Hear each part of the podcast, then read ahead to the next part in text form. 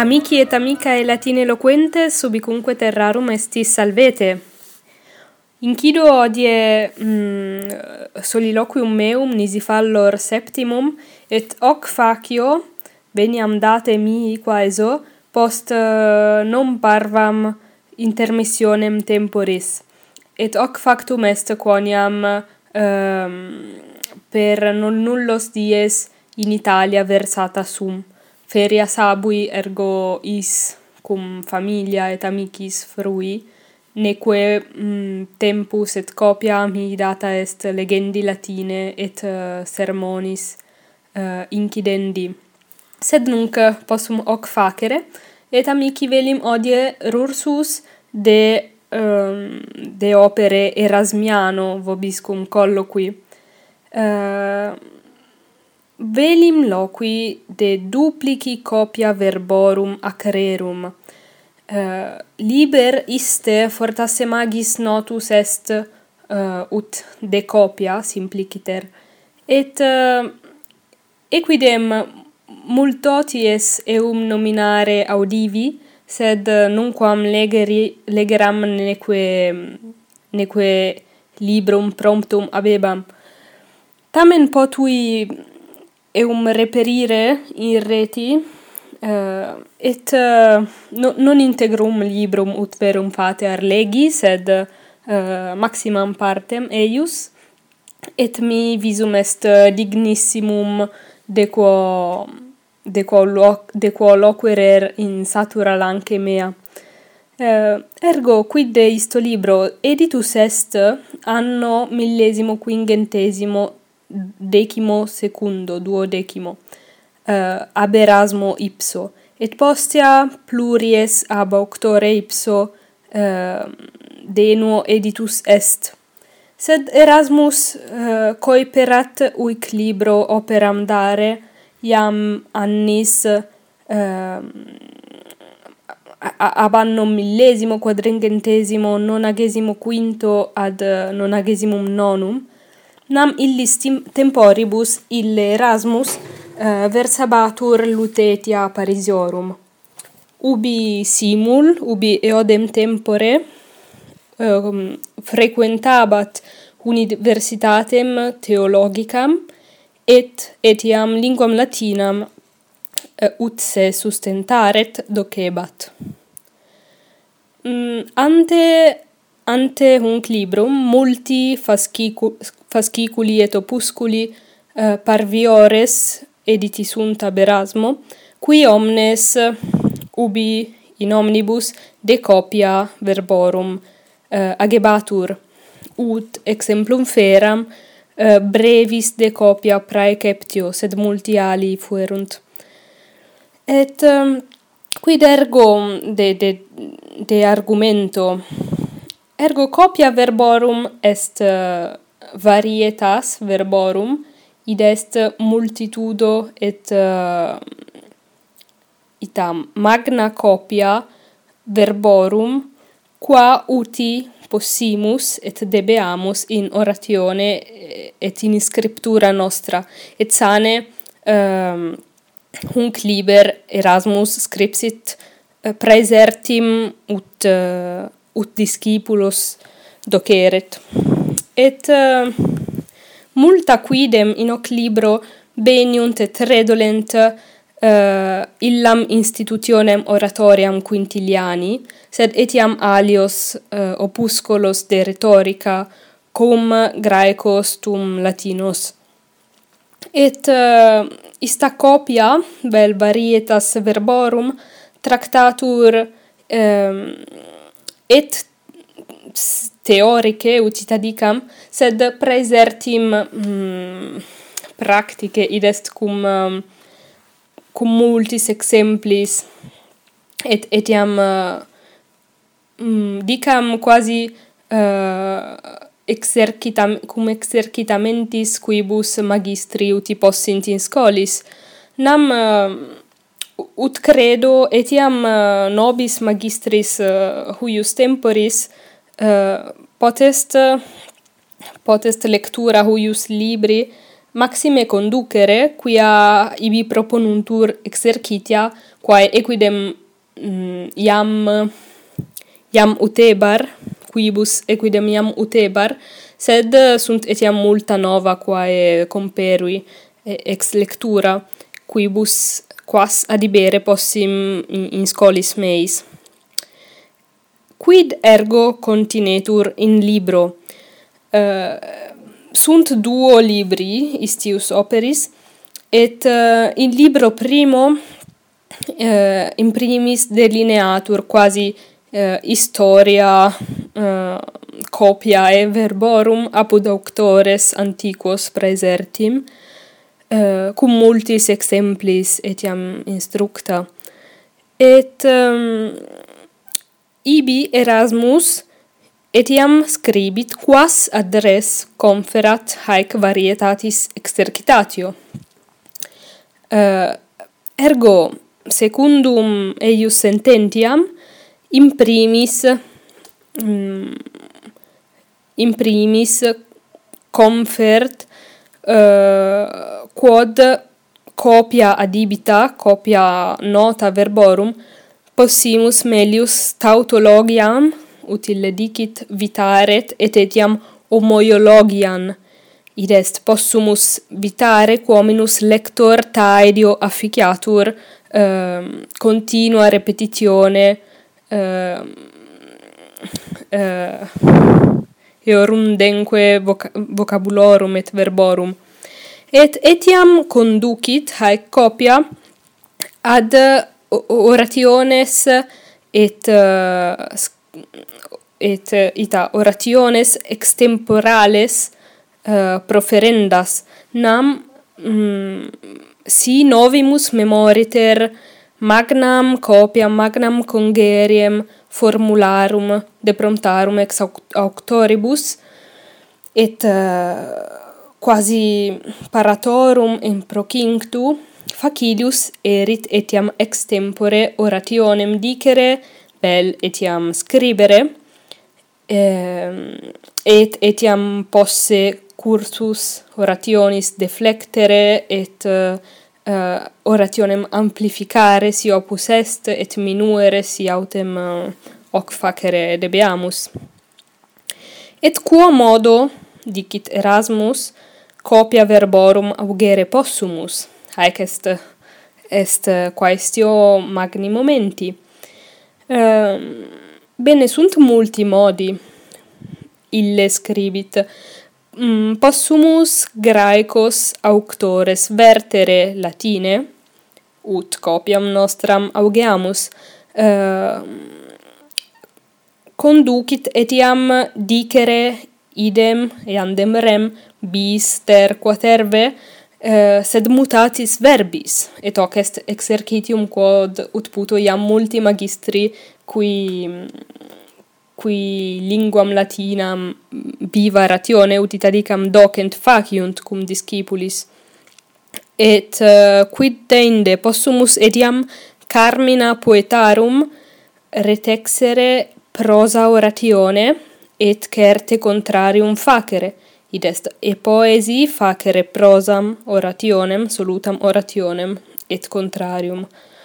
Possumus etiam seligere locum um, auctores cuiusdam antiqui locum locupletem et uh, ornatum et conari eum aemulari eum aequare sive etiam superare contendere sed presertim ut scribit Erasmus id quod conducit, est bonus auctores utile scribit nocturna diuturnaque manu versare, et aurire ex um, escriptis eorum figuras, verba, juncturas, et memoria retinere, et isti auctores uh, sunt potissime Cicero, Gellius, Apuleius, eh, qui secundum Erasmus maxime maxime pollebant cuius latintas maxime pollebant pollebat. Et eh, etiam hoc monet Erasmus semper servanda monet semper servandam esse linguae latinae castimoniam id est puritatem quandam. Et uh, semper in primo libro est postea longa longa pars in qua Erasmus explicat mm, uh, dilucide et effuse uh, rationes quibus possimus variare orationem nostram. Sunt uh, multae quidem nec uh, omnes uh, referam.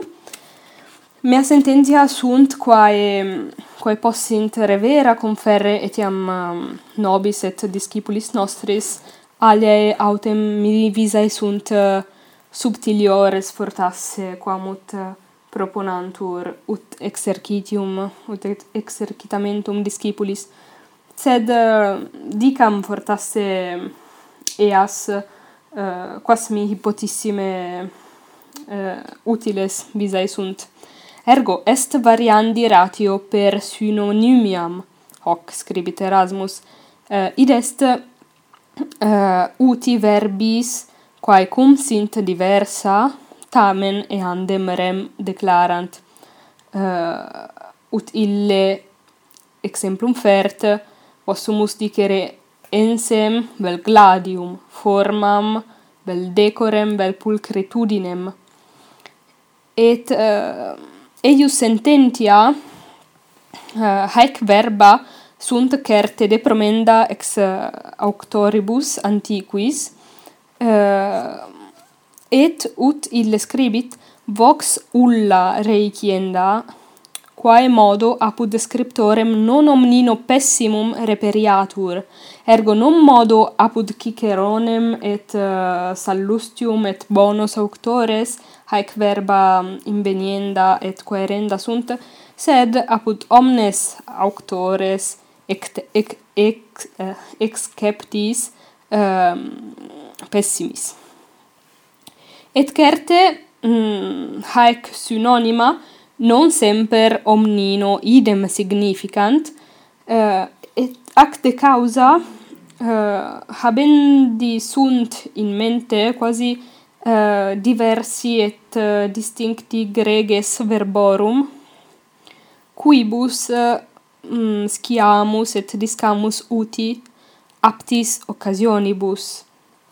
Exempli gratia uh, Erasmus scribit uh, sat longam seriem ehm, um, historium Gregum cuius uh, quorum tantum uh, non nullos referam. Id est sunt verba sordida verba obscaena sunt verba inusitata verba poetica prisca peregrina verba novata et vocabula quae sunt propria aetatum et uh, omnium horum gregum verborum ille proponit uh, non nulla exempla. Uh, ut feram et ipsa exemplum eh, uh, inter verba inusitata ponit ille interatim pro interdum sive vagorem pro vagitum. Inter verba poetica autem uh, pro damno afficere dicere possimus pauperare bel sperare pro expectare bel illa verba composita quae etiam verba graeca redolent uh, sicut vulnificus aliquid qui vulnum uh, vulnus facit vulnus fert sunt verba prisca exempli gratia illud plautinum oppido pro valde et sunt verba quae ille dicit novata inter quae ponit uh, retor et elefas quae certe um, sunt verba quae veniunt et ex verbis graecis et novata sunt id est. Sunt iam tempore antiquo uh, inducta in latinum sermonem e graeco. Um, Altera variandi ratio est per enallagen. Id est eh, cum eadem vox vox grammatica quasi aliter deflectitur. Uh, ut puta mm, si substantivum nomen commutatur adjectivo. Exempli gratia pro iuxta sententiam Homeri, ubi Homerus est eh, nomen, dicere dicipotest eh, iuxta sententiam homericam adjectivo adibito. Et hoc multis modis eh, et um, ita multis modi effici potest exempli gratia si verbum activum passivum reddimus si mm, si nomen in verbum mutamus exempli gratia pro cupidus litium dicere possimus cupidus litigandi et mutari potest numerus persona genus casus exempli gratia scribit Erasmus dicere mm, possumus non sum id nescius sed etiam etiam casu uh, genitivo non sum eius rei nescius et potest mutari etiam figura uh, quod secundum Erasmus intentiam est est dicere de mirari pro mirari vel quando quidem pro quando. Id est quasi amplificare sensum verbi. Et potest etiam mutari tempus modus et declinatio. Suntenim non nulla verba sicut imbecillus et imbecillis quae um, non modo uh, non modo una declinatione sed uh, binis declinari possunt.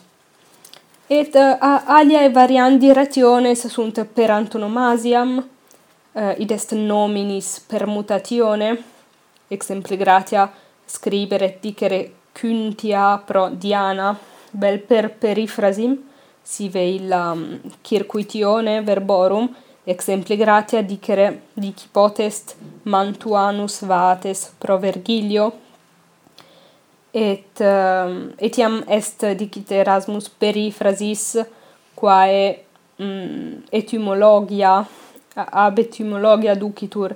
Exempli gratia pro pecuniosus uh, scribere possumus qui magnam pecorum copiam possideat et ehm, um, alia rationes variandi sermonis sunt per metaforam et per metonymiam per synecdochen eh, ut puta tectum pro domo, ferrum pro gladio, pinus pro navi, et eh, vixerunt pro mortui sunt.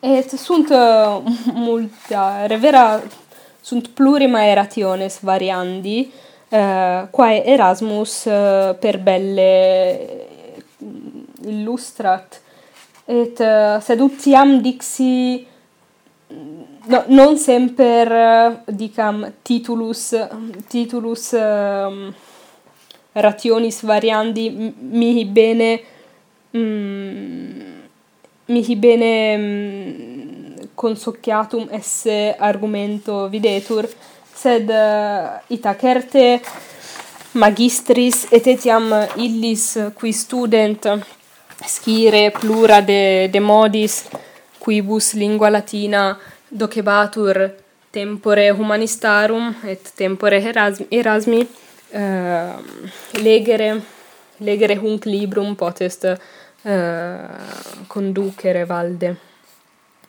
Et uh, semper sumus in primo libro uius operis et accedunt nunc mm, lautissimae uh, congeries formularum quae mm, et rationes aduc quibus variare possimus sermonem et uh, quae constat ex, ex exemplis de promptis ex auctoribus antiquis et uh, mea sententia uh, haec est pars libri uh, maxime maximi momenti nam uh, difficile est describere quia est uh, satmiro modo confecta ista pars, sed est nescio quasi lexicon synonymorum quae nunc extant.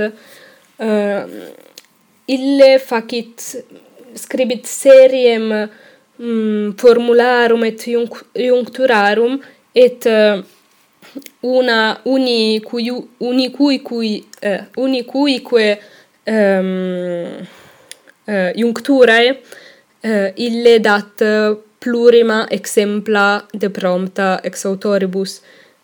Ut feram exemplum est est vox ut itadicam statuendi. Et ille Erasmus scribit statuendi.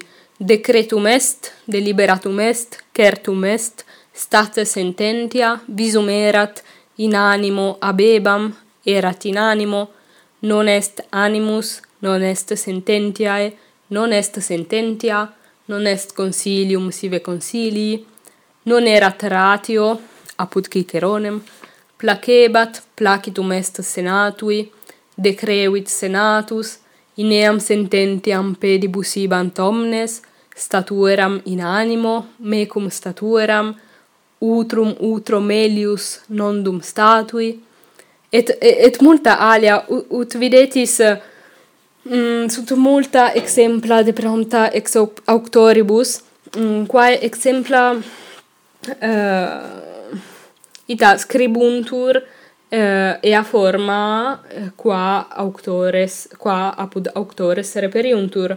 Et um, ergo hac de causa differt Paulo nostris uh, lexicis uh, synonymorum tamen uh, est uh, est uh, quasi tesaurum est uh, opus maximum et uh, dignissimum quo legatur.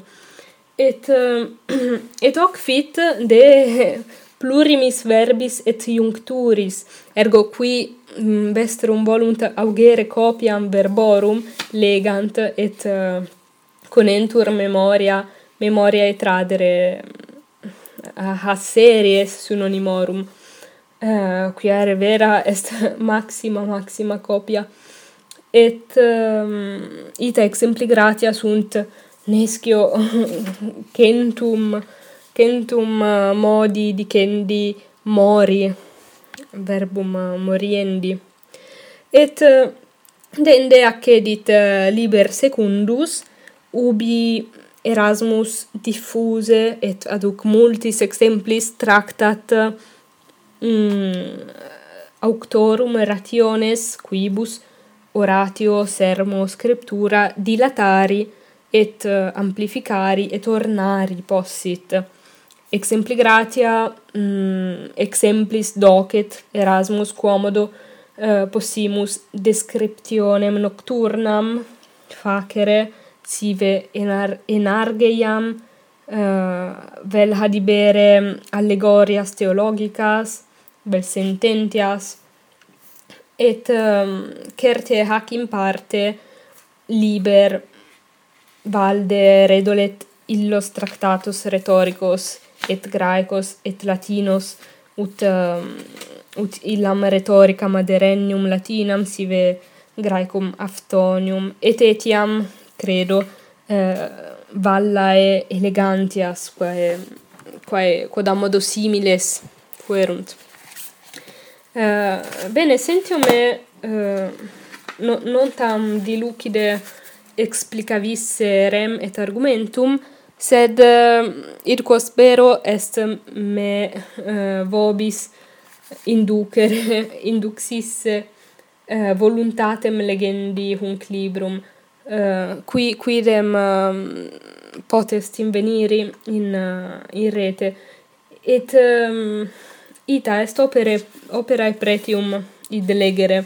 Coniam uh, revera ut dixi est uh, est uh, thesaurus synonymorum et uh, et scientiae.